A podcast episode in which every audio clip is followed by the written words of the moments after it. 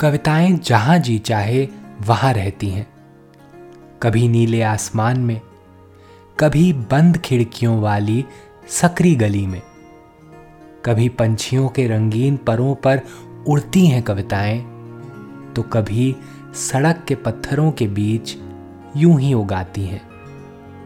कविता के अलग अलग रूपों को समर्पित है हमारी पॉडकास्ट श्रृंखला प्रतिदिन एक कविता।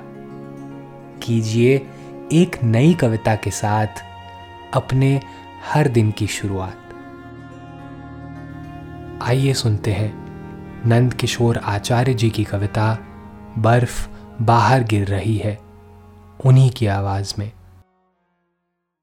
बर्फ बाहर गिर रही है, यह अलाव भी बुझ चला सा है।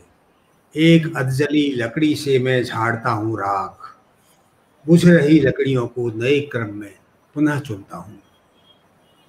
फूंक से जगाता हूँ आग सोई हुई, एक धीमा ताप सब पर व्याप जाता है, मीठा और उदास।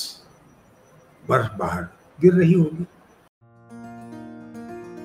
आज की कविता को आप पॉडकास्ट के शो नोट्स में पढ़ सकते हैं। आप जहां भी प्रतिदिन एक कविता सुन रहे हैं, वहां अपने कमेंट शेयर करना ना भूलें।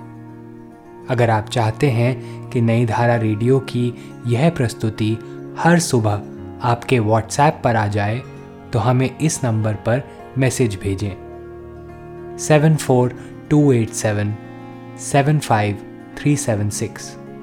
कल एक और कविता के साथ फिर मिलेंगे।